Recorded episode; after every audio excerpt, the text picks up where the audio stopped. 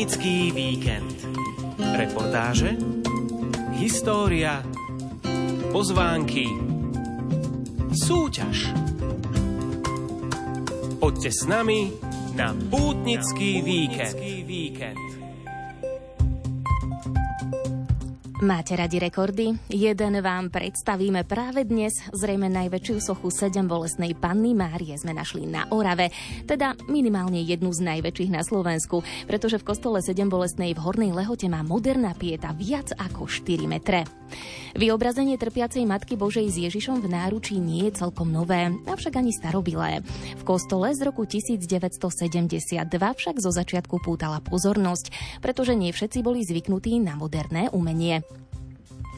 Nakoniec, ako pripomína pán Ladislav Polák, tento kostol na Orave odjak živa pútal pozornosť, pretože postaviť chrám v čase totality to bolo niečo, čo do okolia chrámu priťahovalo nielen úprimne veriacich ľudí. Verejná bezpečnosť aj veriaci ľud. Verejná bezpečnosť to dookola väčšinou chodievala, keď boli kniazské rekolekcie a sledovali účasť veriacich na týchto slávnostiach. Moderný kostol je aj dnes zaujímavý pre svoju architektúru. Podobné chrámy by ste našli vraj kde si v Brazílii. No ale pripomeňme aj to, že nie je horná lehota ako horná lehota. Ak by ste hľadali cez internet, museli by sme vás uistiť, že ide o tú v okrese Dolný Kubín, odkiaľ pochádzal aj salesiánsky misionár Andrej Polák. Z miesta svojho posledného odpočinku sa akoby symbolicky pozerá na svoju rodnú obec. V podobe busty ho sprítomnil Stanislav Kľúčik mladší spolu so svojím otcom. Jeho pohľad, sme to tak nazvali, že je stále s nami, lebo pozerá priamo do dediny medzi tých najbližších, ktorými žil. Atypický kostol na Orave si prejdeme aj s našim reportážnym mikrofónom a nakoniec sa dostaneme aj k buste Dona Andreja Poláka na kopec za dedinou. Dnešné putovanie za výnimočnou sochou 7 bolestnej osviežime aj pozvánkami na aktuálne duchovné podujatia, súťažou a predpovedou počasia. Príjemné počúvanie želajú Ivo Novák a Jana Ondrejková. Poďte s nami na pútnický víkend.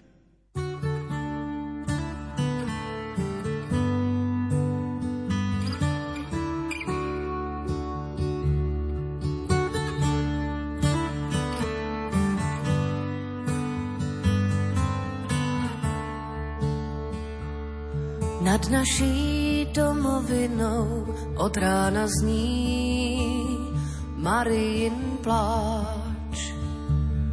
Ruce spíná modlitbou za syna, co do hor sehnal. Bije zvon a nad farou jsou hvězdí. Orion tí, tiše zpívá helikon lidovou, tesknou písní.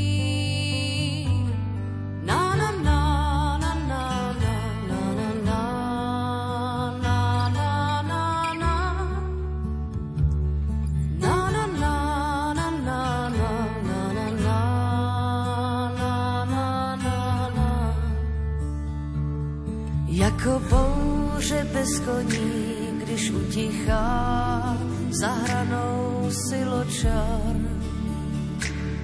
Jako to, když v těle spí a nehybná noc nemá svůj tvar. Lidé jdou, jdou zpětou za ní tam na úpatí skal. Dají si překlenout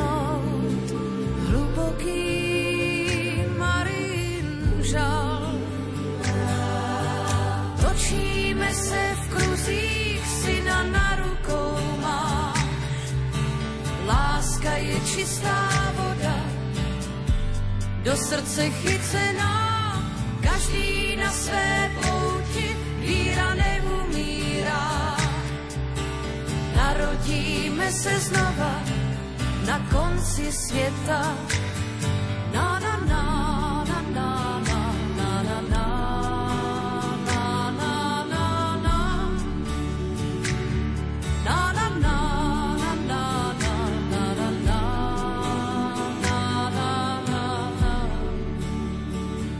Světlo a stín, dřevěný rám za starým barokním obrazem.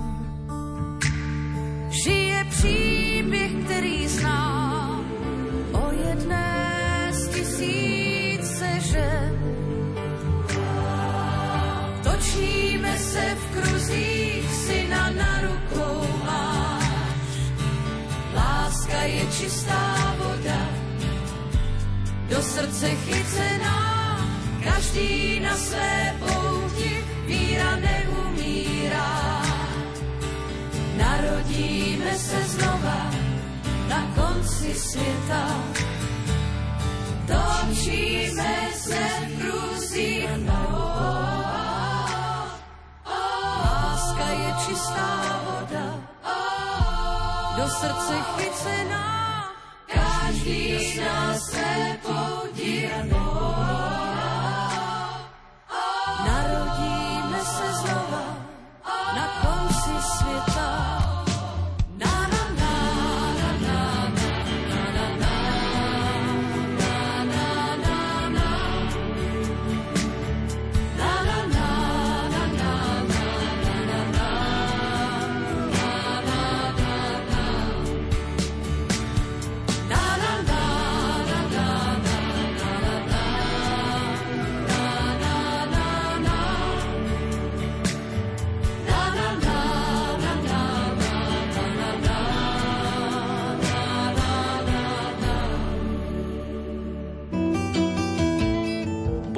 Vás na pútnický víkend.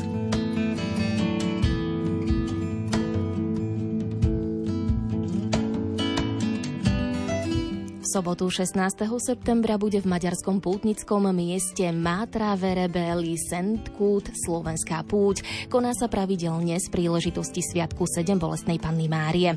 Hlavným celebrantom slávnostnej svetej omše o 11. hodine bude rožňavský diecézny biskup Monsignor Stanislav Stolárik. Vatikánsky štátny sekretár Pietro Parolin v sobotu navštívi Klokočov. O 8.45 sa zúčastní na procesii z ikonou Panny Márie z Klokočova, pri ktorej sa bude spievať akatist k presvetej Bohorodičke. O 10. hodine bude kardinál Parolin predsedať svetej liturgii Jána Zlatoústeho. O 14. hodine nasleduje posviacka pútnického domu v Klokočove.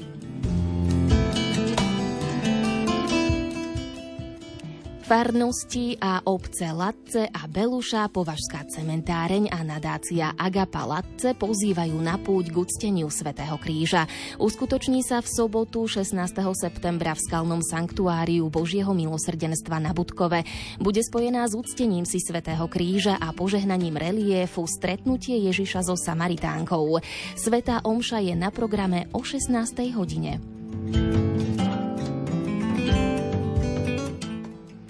V nedeľu o 14.30 sa v katedrále svätého Martina v Bratislave začína slávnostná procesia pri príležitosti Sviatku povýšenia svätého Kríža. Modlitbová procesia pôjde ulicami hlavného mesta na Kalvársky vrch, kde sa bude konať pobožnosť krížovej cesty. O 17. hodine je na rade Svetá Omša s bratislavským pomocným biskupom Monsignorom Jozefom Halkom v kostole Panny Márie Snežnej na Kalvárii. Počas procesie bude spievať a duchovne obohacovať obohacovať účastníkov gospelový spevák a gitarista Peter Janku. V sprievode sa poniesie aj vzácna relikvia Svetého kríža, ktorá je uchovávaná v relikviári sestier Uršulínok v kostole Loretánskej Panny Márie v Bratislave.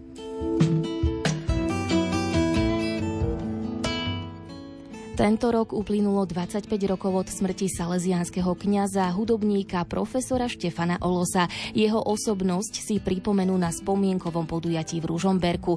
Podrobnosti pripája Jozef Pikula. Don Štefanolos sa narodil v roku 1917 v dedine Gombáš, dnešnej Hubovej. Túžba stať sa Salesiánom ho priviedla na štúdia do Šaštína, ale aj do Malaciek, Ostravy, Turína a Hronského Beňandika, kde bol v roku 1946 vysvetený za kňaza. Hudobný talent a salesiánska formácia ho zaviedli na štúdia do Bratislavy, kde študoval okrem hudby aj matematiku. Medzi jeho profesorov hudby patrili aj Eugen Suchoň, Alexander Mojzes či Jozef Kresánek. Hovorí dekan farnosti Ružomberok Dušan Dušan Pardel. Založila a viedol niekoľko spevokolov a dýchovú hudbu. Sám pre nich aj komponoval a robil hudobné úpravy. V roku 68 sa mu splnil jeden z jeho snov, keď so súborom Liptov spievali pri Svetej Omši, ktorú celebroval pápež Pavol VI. Na sklonku svojho života dirigoval spevokol na Mariánskej hory v Levoči pri príležitosti návštevy pápeža dnes už svätého Jána Pavla II. Dona Olosa si pripomenieme aj my prostredníctvom archívnej nahrávky.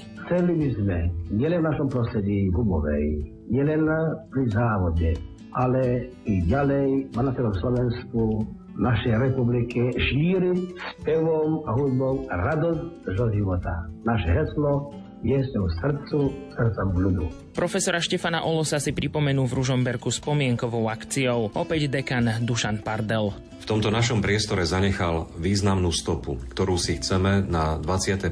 výročie od jeho smrti pripomenúť svetou omšou a spomienkovým programom, na ktorom budú účinkovať jeho žiaci a odzniejú piesne v jeho úpravách. Podujatie sa uskutoční 17. septembra o 16. hodine vo Farskom kostole svätého Ondreja v Ružomberku. Bratislavská eparchia pozýva na eparchiálnu odpustovú slávnosť v katedrále povýšenia pánovho kríža, ktorá bude v nedeľu 17. septembra. V programe, ktorý sa začína o 8 hodine, je utiereň v cirkevnoslovanskom jazyku, o 9. archierejská liturgia v cirkevnoslovanskom jazyku, o 10.30 archierejská liturgia v slovenskom jazyku a následné agapé. O 17. sa začína svetá liturgia cirkevnoslovanská a po nej večiereň.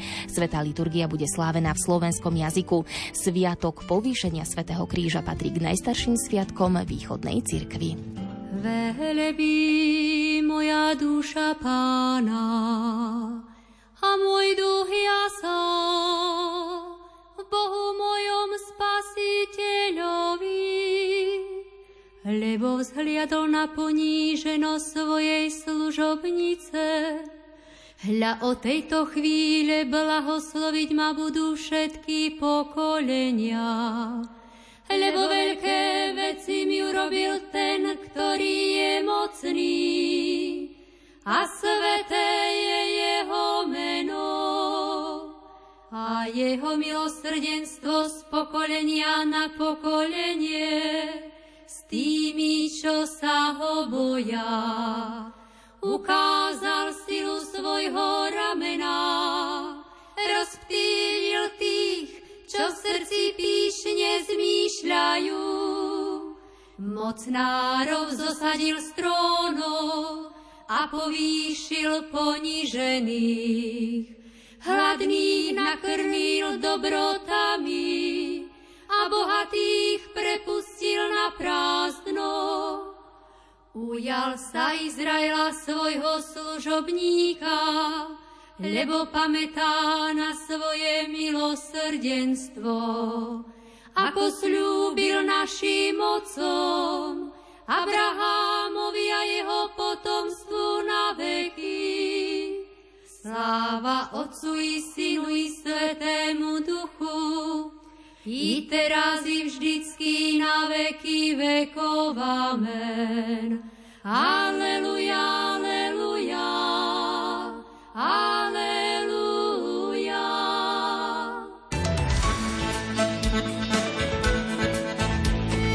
Počasie s Petrom Jurčovičom.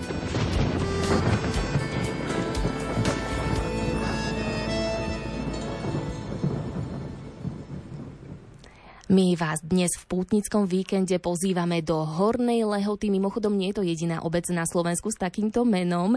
Jedna je v okrese Brezno a druhá, do ktorej pozývame, je na Orave v okrese Dolný Kubín. Aké tam bude počasie počas víkendu, to zistíme od meteorologa Petra Jurčoviča. Želám pekný deň. Ďakujem, podobne, dobrý deň. No môžeme povedať, že na Slovensku máme zase pekné počasie. To zhoršenie včera bolo také jednodňové, prešiel studený znovu vyšla tlaková výš, takže znovu je pekne. No tak môžeme sa tešiť, lebo minimálne do pondelka by to malo vydržať a ešte sa bude aj trošku oteplovať, pretože tá tlaková výš má stred niekde nad Baltickým morom a sa presúva na východ, čo potom postupne vyvolá zosilnenie prúdenia teplého vzduchu od juhu. Takže dnes sme mali No už to neboli také vysoké teploty, že 30 padali, aj na Orave to nebolo ďaleko k 30 ale teraz to bolo, teraz popoludní napríklad na Orave tak okolo 19 stupňov. No, ale pritom malá oblačnosť, taký mierny severovýchodný vietor pofúkoval, takže v celku pohoda. No a inde na Slovensku boli aj 26, hlavne niekde od Nitry smerom ku Komárnu, to bola taká najteplejšia oblasť dnes, ale aj Trenčín nemá ďaleko k 26, žili na 23, takže v tomto zmysle eh, pred víkendom je to celkom sľubné a tá tlaková výška teda bude presovať na východ, bude sa zosilňovať pri teplom vzduchu, takže máme sa na čo tešiť. A horná lehota by mala mať celkom príjemné, pekné, a cez deň aj dostatočne teplé počasie. Už keď teda hovorím o hornej lehote, tak som si samozrejme naštudoval, že vznikla táto obec už v 14. storočí. A taká najvýznamnejšia osobnosť to bol Andrej Polák. Predpokladám, že ste o ňom asi aj niečo hovorili. Áno. Ako významný, významný to človek, osobnosť, misionár, kňaz. Takže o ňom až tak veľmi hovoriť nebudem. Ale môžeme hneď prejsť napríklad to, že práve v tejto obci je postavená, alebo teda stojí tam v kostole e, jedna z najväčších svoch sedem bolestnej pani Marie na Slovensku. Dokonca váš kolega tak naznačil, že, že by to mohla byť aj najväčšia, ale asi nie. A, takže k týmto sochám sa ešte musím aj bližšie teda vyjadriť. E, slovenský orloj v Starej Bystrici má vraj tú najväčšiu drevenú sochu na Slovensku, má podobu sediacej sedem bolestnej pani Márie, patronky Slovenska. No. Takže tam, tam by sme mali až ísť, ale aj, aj tak treba povedať, že pána Mária, socha pani Márie má neuveriteľné, som povedal, zastúpenie alebo teda postavenie vôbec vo svete. My tak hovoríme a všetci poznáme veľkú sochu Krista v Rio de Janeiro v Brazílii. Hej, každý to pozná, aj vy predpokladám, že poznáte Aj. také rozťahnuté ruky, ako keby išiel niekoho objať. No tá socha má výšku až 30 metrov. Ale aj tak musím povedať, čo som tiež si naštudoval, že, že nie je to najvyššia socha Krista, pretože tých soch je viac. V Brazílii teda to je len štvrté miesto. Pred ňou je socha Krista z Vietnamu, tam má 32 metrov, potom je Kristus v Polsku, 33 metrov a v Bolívii až 34. Hej, takže socha Krista je teda riadne vysoká. No a tak tieto sochy sedem bolestnej Pani Marie, tak e, pravdepodobne najväčšou, najväčšou ňou na svete je podľa všetkého 47 metrov vysoká socha, Španielsku, teda v španielskom prostredí, ale je to vo Venezuele. A socha pani Marie svojou výškou prevyšuje teda aj majestátnosť Krista. No, pekné.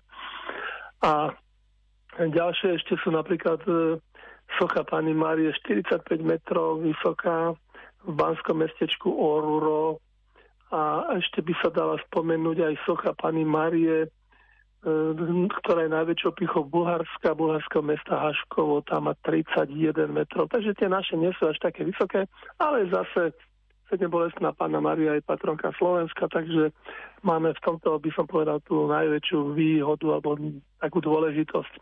No a teraz táto oblasť Oravy je zaujímavá, tak musím teda povedať aj Horná Lehota patrí do, tých, do oblasti, kde sa pravdepodobne aj vyskytujú najväčšie extrémy v počasí aj keď my stále hovoríme o Oravskej lesnej, alebo sa spomína Liesek a ešte prípadne ďalšie, ale nikde sa nespomína Horná Lehota aj z toho dôvodu, že my tam vlastne ani nemáme meteorologickú stanicu. Ale ono to zase asi veľký rozdiel v počasí nebude. Horná Lehota má nadmorskú výšku 534 metrov, Liesek má 630 a Oravská lesná má až 858. Takže je celku logické, že tie najnižšie teploty, hlavne teda cez leto, sa vyskytujú v Oravskej lesnej. A pre september je taký ten rekord najsilnejšieho mrazu minus 7,8 stupňa. Čiže je vidieť, že aj vôbec na Orave aj v tomto mesiaci niekedy môžu byť dosť kruté dni, alebo teda to počasie. A z, poslednej doby by som spomenul 15. september 2008. Vtedy napadol na Slovensku prvý sneh. No samozrejme, že to nebolo na Orave, ale skrátka už bolo tak chladno, že, že teda až takto to išlo do toho prvého sneženia. A ten rok 2008 si pamätajú najmä ornitológovia, lebo vtedy bolo tak chladno, že ešte nestihli odletieť vlast, lastovičky ani ani belorybky a úplne skrehnuté um, odpadávali a hynuli, len preto, že bolo neskutočne nepriaznivé počasie. No, takže v Oravskej lesnej aj v Liesku tam padali teplotné rekordy, takže to bolo také dosť divoké. No a keď, keď mám teda spomenúť aj nejakú pranostiku, tak na dnešný deň 7 bolestná pána Maria samozrejme má to, to svoju uh, od Pani Marie 7 bolestné teplota rýchlo poklesne.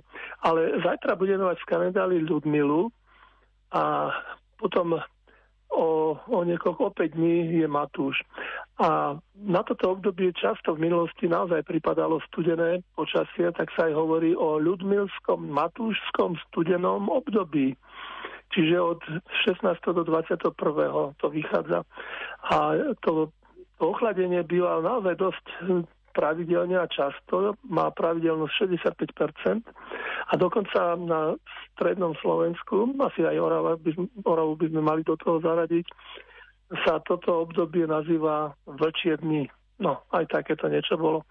No ale tak v súčasnosti, teda ako to je, tak ideme na predpoveď. Môžeme teda povedať, že by malo naozaj prevažovať aj v sobotu pekné počasie. Treba, ešte je tam taká, taká možnosť, že ráno budú tvoriť hmly. Tých hmiel je každý deň. Mm, niekde sa vyskytujú hlavne v Prešovskom kraji. Dnes ráno to bolo aj na Záhorí. Zajtra to môže byť celkom ľahko aj treba na Orave. A teplota pritom asi 9 stupňov. No, takže celku také priateľné ráno. A potom cez deň sa bude oteplovať, bude pekne, bude kopovitá oblačnosť a čakám oteplenie asi na 23 stupňov. Bude k tomu fúkať taký mierny južný vetrík, takže aj tá sobota by mala mať celkom príjemné počasie. A v nedelu prílev teplého vzduchu bude pokračovať, takže ráno by malo byť asi 12 stupňov polooblačno a popoludní asi tak 22-23 no, viac to asi neurobí a asi ešte potom aj pondelok bude taký pekný. Tak nakoniec môžem povedať, že tento mesiac aj na Orave sa javí ako celkom príjemný a tak, ako by sme si to vždy predstavovali. Ďakujeme veľmi pekne za predpoveď počasia aj všetky zaujímavosti meteorológovi Petrovi Jurčovičovi. Majte sa krásne, pekný deň ešte. Ďakujem.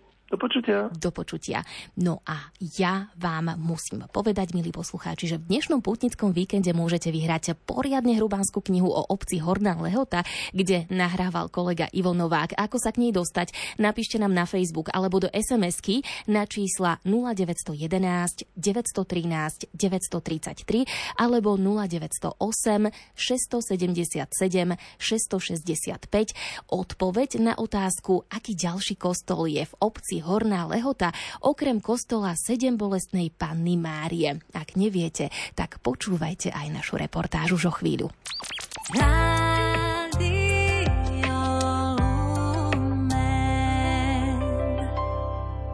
Budem spievať pánovi piese novú, lebo vykonal veci zázračné.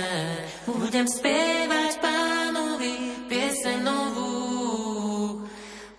vykonal veci zázračné. Budem spievať pánovi piese novú, lebo vykonal veci zázračné. Budem spievať pánovi piese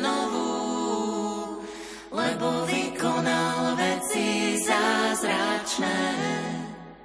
Pútnický víkend tejto chvíli vás už pozývame objaviť najväčšiu, alebo takmer najväčšiu sochu sedem bolestnej Panny Márie. Kde presne sa nachádza? To zisťoval redaktor Ivo Novák. Pred kostolom sedem bolestnej v obci Horná Lehota sme sa stretli so slečnou Erikou Kľúčikovou. Tak kde sa tá Horná Lehota nachádza? Nachádzame sa na Dolnej Orave, okres Dolný Kubín a Horná Lehota sa nachádza tak v strede okresu Dolný Kubín. Áno, zišli sme z hlavnej cesty, nebolo to ďaleko, všimli sme si aj značky, ktoré nás upútavali napríklad na splav rieky Orava, takže dá sa tu aj takéto niečo zažiť u vás. Áno, aj splav rieky Orava popod Oravský hrad a vlastne aj tak blízko asi 4 km od Hornej Lehoty sa nachádza dominanta Oravy Oravský hrad. Našim cieľom je ale dnes váš kostol sedem bolesnej Pany Márie, takže ten ako spoznáme, ako ho nájdeme. Kostol 7 bolesnej Pany Márie sa nachádza v strede našej obce, Horná Lehota. Je to taká dominanta našej dediny. Nachádza sa v strede a je priznačný e, vysokou vežou. Takže ho určite veľmi ľahko nájdeme. Vy ste ale zorganizovali aj celkom slušný tím, ktorý nám to tu všetko predstaví a ukáže. Pôjdeme nielen do kostola, ale pôjdeme aj k buste jedného vášho významného rodáka, misionára Andreja Poláka. Takže tešíme sa na to. Kostolná väža akurát Áno, oznámila. odbila, zvoláva nás. Dobre, tak ideme teda bližšie ku kostolu, ktorý je ale niečím veľmi významný a význačný a o tom nám povie viac pán Polák, ktorý je tu teraz spolu s nami. My sme teda už spomenuli meno Andrej Polák, meno misionára, ktorý je spájaný s touto obcov Horná Lehota. Vy teda nosíte tiež toto meno Polák, takže pán Ladislav Polák, vy aj nejako ste v rodinnom vzťahu s tým misionárom Andrejom Polákom? Môj otec a páter Andrej Polák sú bratranci. Naši starí otcovia Jan Polák a Štefan Polák boli bratia. Takže už to trošku vieme bližšie. My teda vchádzame do takého nádvoria vášho kostola, ktorý sa tu nachádza a je to taký netradičný kostol, Pany Márie, pretože on je aj v rámci tých vašich oravských reálí niečím výnimočný. Povedzte nám to. Postavený v súlade s uznesením druhého Vatikánskeho koncilu. Veža má 30 metrov, je to dvojramenný kríž. Pohľad na kostol nám prezrádza slovenský znak, trojvršie a dvojramenný kríž. Tak toto sú boli zámery architekta kostola, inžiniera architekta Štefana Hatalu. Míňame teraz po ľavej ruke teda tú vysokú väžu, o ktorej ste hovorili, ale tá architektúra toho kostola, a to som chcel tak trošku možno podotknúť, nás upozorňuje na to, že ten kostol nie je ani starobilý, ale nie je ani úplne nový. Teda vznikol za minulého režimu a teda aj naši poslucháči vedia, že vtedy sa kostoly veľmi ťažko stavali a ťažko vznikali. Má 51 rokov, 17. septembra 1972 ho požehnal vtedajší ordinár spiskej diecézy doktor Jozef Ligoš. Architektúra je pohľadový betón, neumietaný, a zvonka je obklad spisky travertín, znútra väčšinou červený smrek a pohľadová klemba z modelistického betónu a hlavice sú z červeného smreka. Takže je to také niečo netradičné, nie je to úplne bežné v stvárnení takýchto chrámov. Bolo bežné stavanie tohto kostola alebo podobných kostolov v Brazílii. Takže možno tak trošku na to brazílske sa nám to môže podobať. My už sme teraz dokráčali priamo ku vchodu do vášho kostola, ale tu nás môže zaujať ešte jedna pamätná tabuľa aj spolu s portrétom akéhosi pátra. Kto to je? Je to páter Jozef Liber Matoška, františkán, pre celú slovenskú mládež bol otecko. 25 rokov, od roku 1925 až 50 bol šéf-redaktorom mládežníckého časopisu Priateľ dietok. V Lihote prežil svoju mladosť a pôsobil v Malackách, Kremnici a v Prešove. Takže otecko nám odkazuje, píše sa tam, zaštepte do mladých srdc vieru a dobrotu. No, my sme teraz e, ešte pred kostolom a ten september tohto roka je taký naozaj veľmi teplý. Aj 30 stupňové teploty sú niekde na Slovensku, neviem, či tu u vás na Orave. Tak som teraz zvedavý, že či sa v kostole skôr schladíme, alebo či tam bude ešte teplejšie. Ochladíme sa. Ochladíme, no tak poďme sa na to pozrieť. Vchádzame akurát teraz do kostola a vidíme tu aj historické čierno-biele fotografie, aj z posviacky základného kameňa. Tu vidíme právo vysiacku kostola, to bolo 17.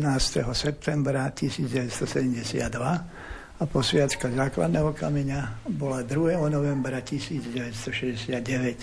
Svietiteľom bol doktor Jozef Ligoš, spisky ordinár, ktorý rok po posviacke tohoto kostola 19. septembra 1973 zomrel. Boh si ho povolal rok po tejto isviacke a Pripomíname si 50. výročie jeho úmrtia. Ale typujem, že to musela byť taká ostro sledovaná udalosť v tých rokoch. Posviacka kostola, 69. rok, 72. rok, tu máte na tých fotografiách, takže to, e, to asi sledovala vtedajšia verejná bezpečnosť. Verejná bezpečnosť aj veriaci ľud.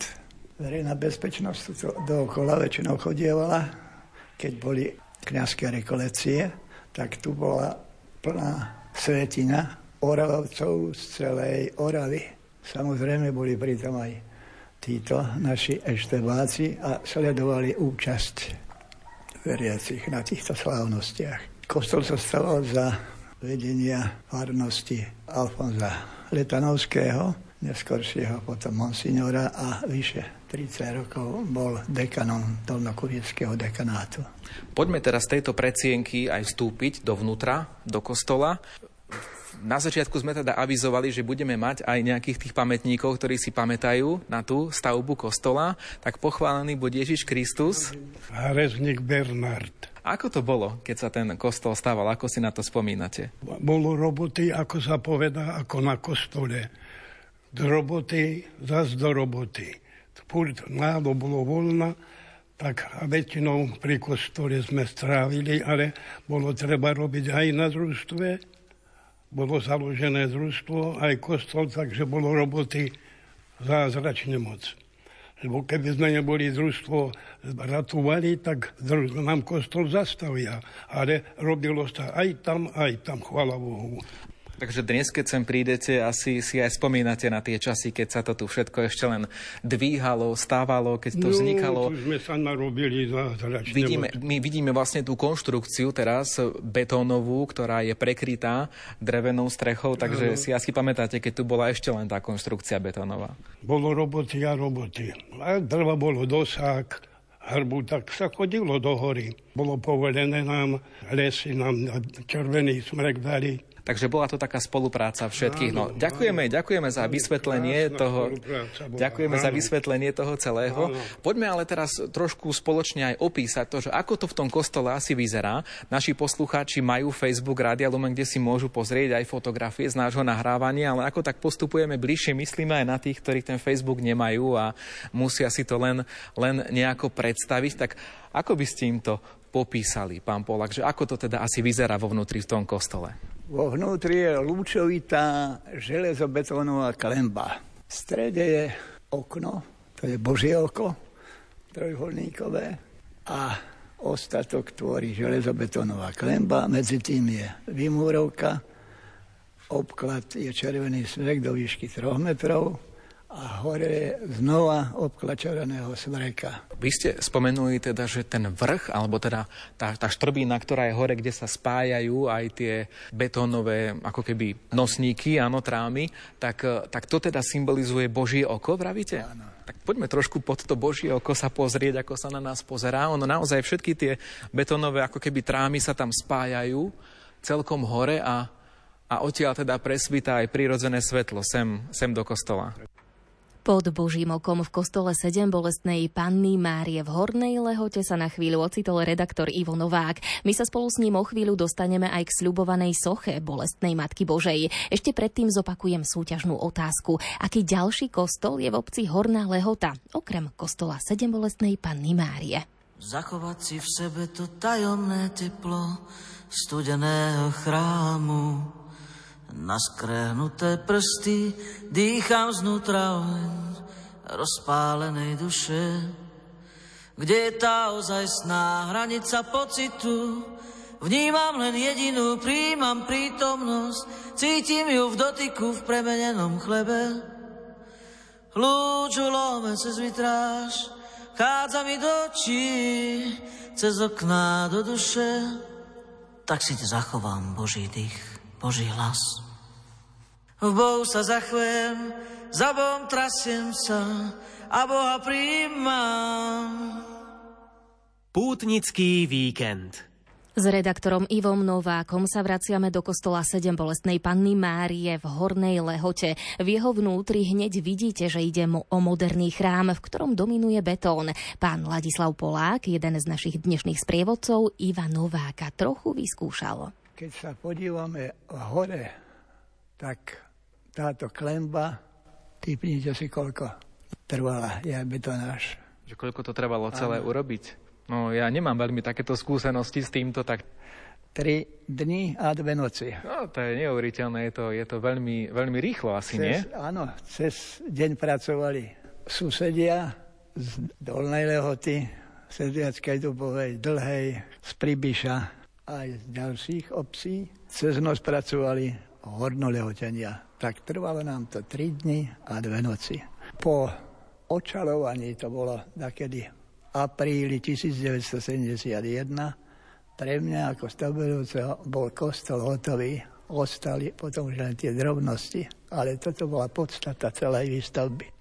Je to teda moderný chrám a je to bežné, že v tých moderných chrámoch sú priznané tie konštrukcie, je to tak aj tu u vás vo vnútri, ale k modernému chrámu sa teda viaže aj moderné umenie a to sa už obraciame smerom k presbytériu, totiž za sedesom, za miestom, kde sedí kňaz, je taký kríž, taký by som povedal, taký, taký náznakový. Gobelín, ktorý tvorila Eva Trizuliaková, manželka Alexandra Trizuliaka, tvorcu zase bratislavského Slavína v oltári a zároveň aj na ambone vidíme zaujímavé reliefy. Keď začneme pri ambone, tam je ten národný prvok. Vidíme, pán Polák, teda, že sú tam naši vierozvestovia. Vidíme našich vierozvestov, svetého Cyrila a Metóda. Autorom týchto reliefov medených je akademický sochár Štefan Pelikán.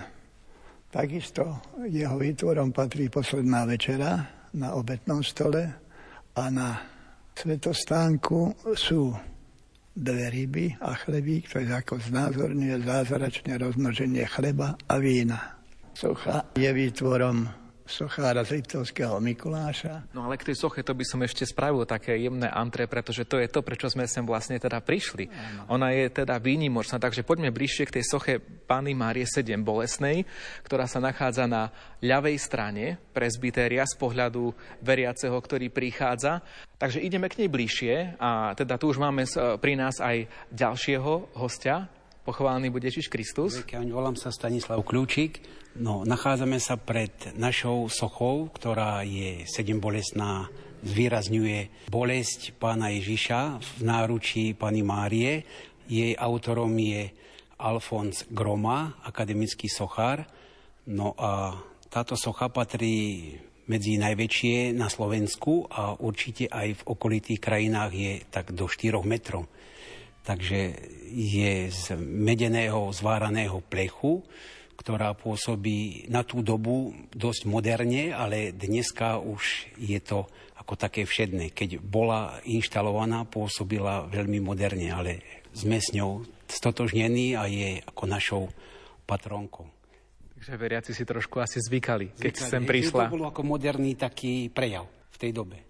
Keď by sme ju mali opísať, tak teda vidíme Matku Božiu, ktorá ako keby stojí za Ježišom a snaží sa ho ako keby tak udržať, pretože ten Ježiš je taký nevládny a ako keby jej skoro až tak padala, ona sa ho snaží udržať, tak by som ja opísal ten dojem z tej sochy.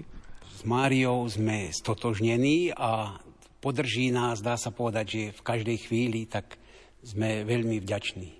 Okrem tej sochy je tu v tom presbytériu aj moderný svetostánok. Vieme o ňom povedať nejakú tú symboliku, že čo vlastne symbolizuje? Je to ako keby taká veľká kocka, dalo by sa povedať, tu v tom interiéri kostola? No je to taký moderný prvok, betonový. Je takisto doplnený tou meďou, tepaná meď, čo vytvára také priečelie, dvierka, ktoré sú osvietené, doplnené svetlom, čo zvýrazňuje ako väčšie svetlo. Ale zároveň je tu aj jedna staršia záležitosť. Tu v kostole u vás na pravej strane je aj nejaký starší oltár. Ten je odkiaľ? Odkiaľ ste ho sem umiestnili? Ten oltár je z nášho prvého starého kostolíka, keďže bol tam, je to oltár Najsvetejšej Trojice, keď sa tento nový vystaval, ten bol zatvorený, čiže bol zakázaný vstup do neho, prebrali to pamiatkový úrad, takže bolo to zatvorené. Ale Neskôr, keď už v 90. rokoch sa to nejak zmenilo a dalo sa k tomu pristúpiť, tak išli sme tam a za fanfarára Henrika Siteka sme to svoj pomocne obec zrekonštruovali, tento kostolík, úpravy boli a zároveň, keď tak môžem povedať, ja som tento oltár priamo tam na mieste zreštauroval, lebo tam bývali aj sveté omše. V tej dobe také raz za čas na dušičky alebo na tú trojicu, takže sme boli radi, že máme v obci dva kostoly a slávime dva odpusty aj Svetej Trojice, aj sedem bolesnej Pany Márie. Tak už teda vieme viac aj o tomto vašom krásnom chráme, ktorý je naozaj výnimočný a oplatí sa ho vidieť. Keď by sme sem chceli niekedy prísť, pozrieť sa, kedy je Sveta Omša, kedy je to možné? Začneme nedeľou. V nedeľu býva Sveta Omša o 8. v letnom období a o pol desiatej zasa o týždeň, čiže sa to strieda, lebo my sme filiálka, takže sa to strieda s farnosťou Sedliacká Dubova. Raz je tam, tu je o 8. a potom tam je o 10. a potom opačne. A počas týždňa je to v útorok a štvrtok. Je to o 18. My nezostaneme len tu v kostole, naše nahrávanie ešte bude pokračovať na nejakom inom mieste. Kam sa teraz presunieme o chvíľu? Na cintorín Hornolehocký, kde leží Andrej Polák, ktorému zdávame veľkú česť ako nášmu občanovi, ktorý veľa nám dal, každému či svojou prítomnosťou, alebo aj po duchovnej stránke. Takže tú vďačnosť mu sme prejavili tým, že sme vybudovali jeho bustu, jeho pomník a z tej vďačnosti. Na záver našej návštevy tu v chráme ešte máme aj jedno prekvapenie od ľudí, ktorí nás sem pozvali na nahrávanie relácie Pútnický víkend. Slečná Erika, čo ste pre nás prichystali pre našich poslucháčov? Hej, na záver by vám uh, tento sviatok 7 vlastne Pani Márie chcela spríjemniť uh, Olivia, heligonkárka, s piesňou Kde si, kde si o Mária. To je taký nový talent Hornej Música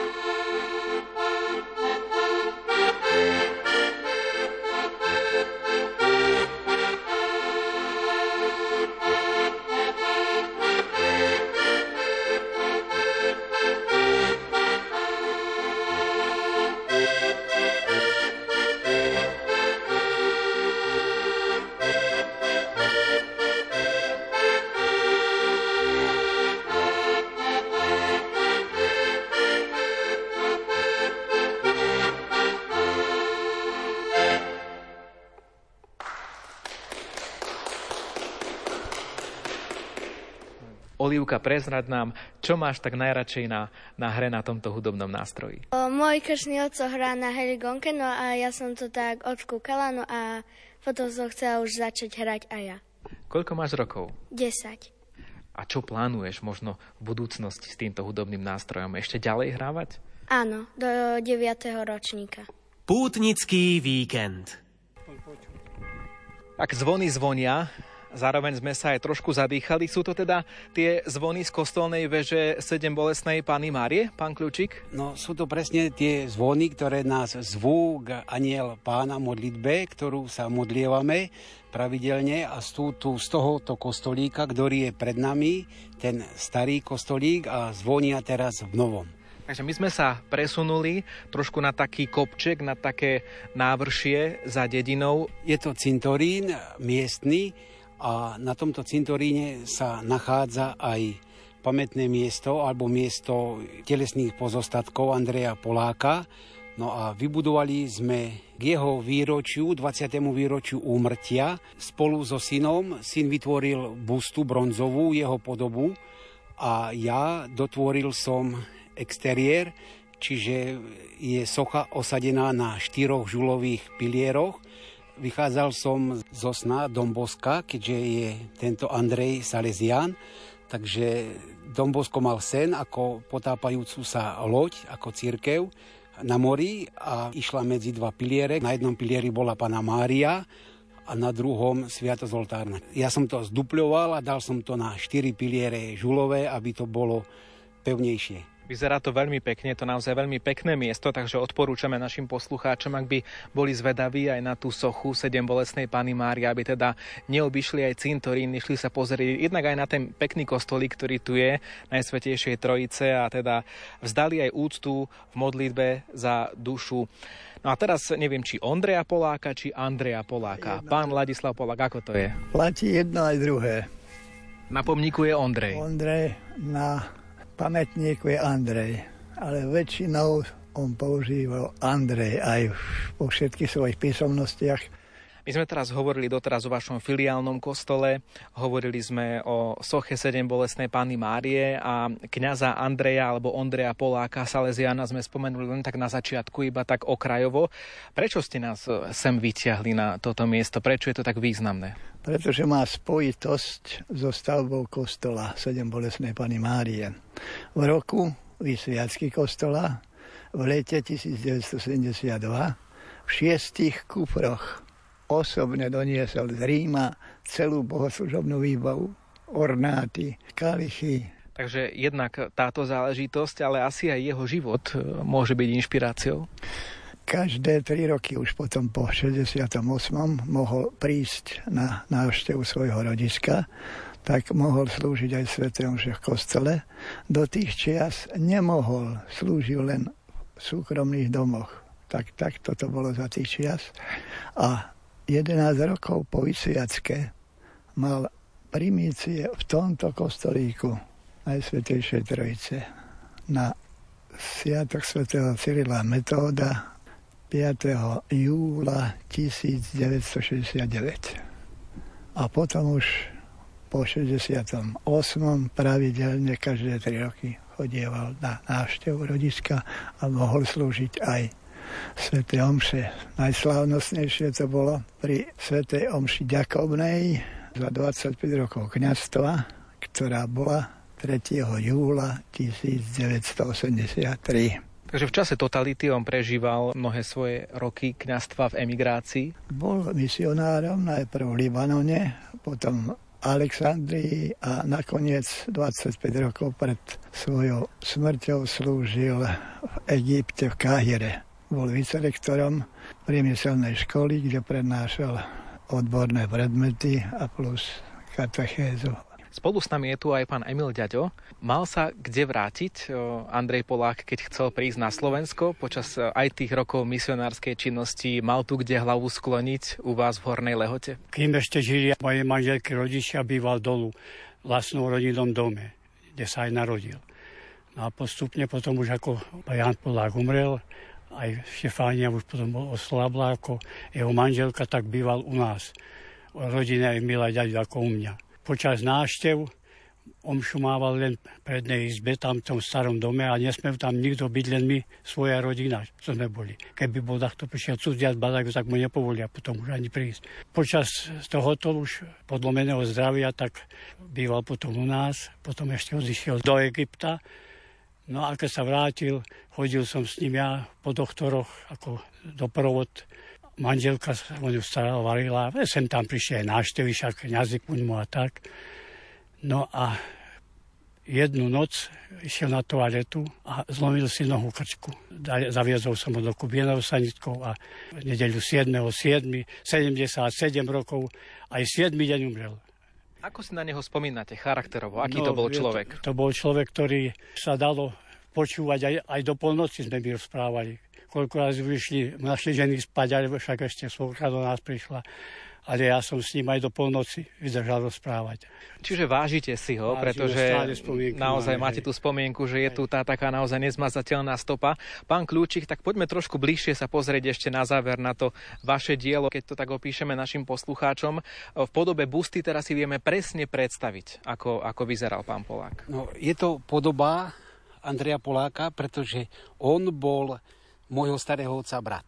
A vytvoril túto bustu bronzovú môj syn Stanislav, ktorý študoval toho času v Bratislave na vysokej škole, skončil ako magister umenia, čiže ešte ako žiak vytvoril túto bustu a tam v Bratislave ju odliali. No a je to také veľmi doplňujúce, alebo jeho pohľad, sme to tak nazvali, že je stále s nami, lebo pozerá priamo do dediny medzi tých najbližších, ktorými žil. Na jeho hrobe teda ako keby taká podobizeň roztvorenej knihy a jeden výrok. No, je to salesianský motív, kde je napísané, že daj mi duše a ostatné si vezmi. Čiže je to e, výrok salesianský, no a je to kniha otvorená, na ktorej je vygravírovaná kniha, kalich a štóla, čiže symboly Svetej Omše. Je to kňaz, ktorý je ozaj stále v našej pamäti a chceme byť ozaj vďační jeho službe. Rádio.